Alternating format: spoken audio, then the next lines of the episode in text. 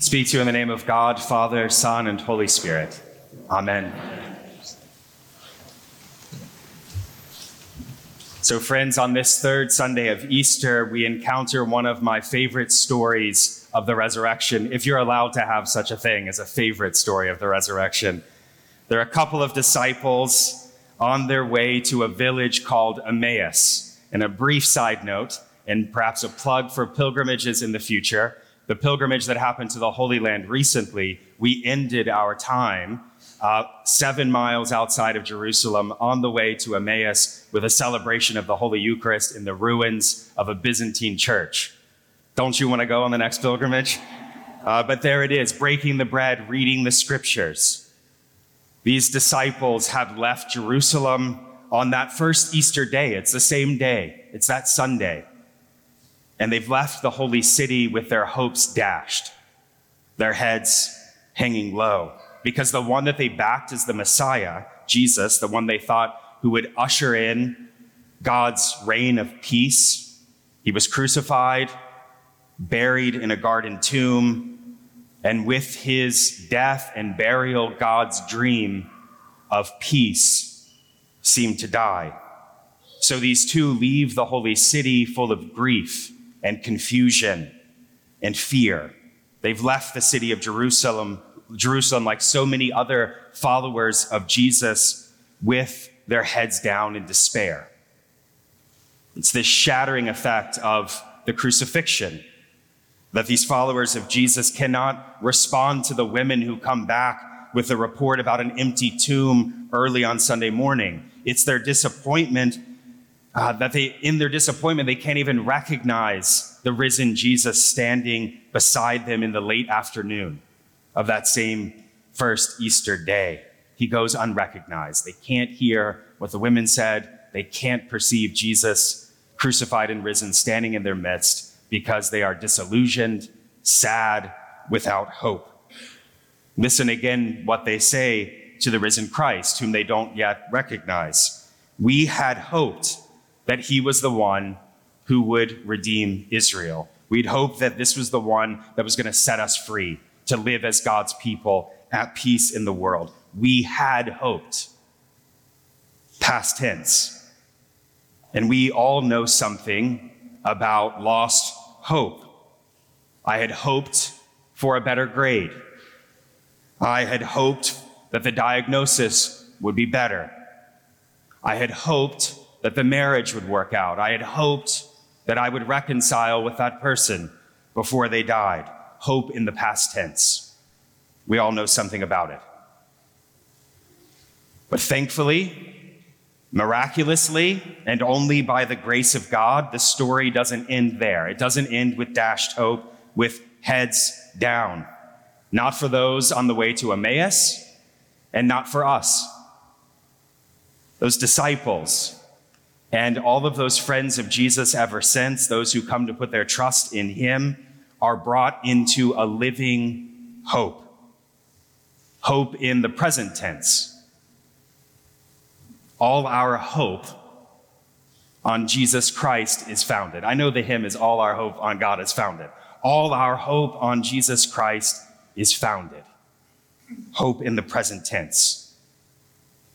And how does Jesus begin to make that real to the disciples on the way to Emmaus and to us? He begins opening up the scriptures. He starts with Moses, makes his way all the way through the prophets. In other words, he goes through the Bible as those early disciples had it, our Old Testament, the Hebrew scriptures. He tells the story. He shows his friends how God's plan of peace and of rescue from the grips of sin and death and hopelessness has reached its climax through a suffering Messiah. A suffering Messiah who goes through the nightmare of hopelessness. My God, my God, why have you forsaken me? kind of hopelessness. He endured that. All of the sin and evil and despair of the world, and he comes through it. He comes through it with his wounds still intact, but transfigured as the resurrected Lord of glory. The power of God, or the deeper magic, as C.S. Lewis calls it, it could not be dashed. Why? Because Jesus in the tomb is not where the story ends. Jesus, instead, rising from the grave, trampling down death by death, raises us to a living hope, what we're calling this morning hope in the present tense. The past couldn't be contained in the tomb. And the disciples get so excited as he's opening up the scripture, so excited about the one in their midst, how he seems to know the mysteries of God and the mysteries of scripture. So they invite him to stay with them. They invite the man they do not yet fully recognize to come into their home. That's a good word for us, inviting Christ into our home, even when we don't fully recognize him yet. Don't wait until you have it all figured out. Invite him into your home, invite him into your heart, and he'll begin to make sense of the scriptures. And how does he really make sense of it? He'll sit around the table as he did with those two disciples, just as he had done uh, before Good Friday, and take bread, bless the bread, break the bread, and give it to us. That's when we recognize our Lord and our God. I love this resurrection story because it's our story. Jesus opening the scriptures for us, we inviting him under our roof, taking the bread, blessing it, breaking it, sharing it with each other as the body of Christ, the bread of heaven. That's what we do. That's what we do. It's what we exist to do as St. James Church and the church throughout the world.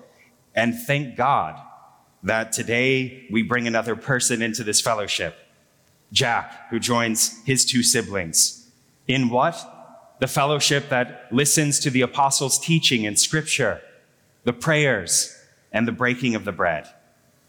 And just in a minute, we'll make Jack, as I said, the newest Christian in the entire world, a little Christ in our midst.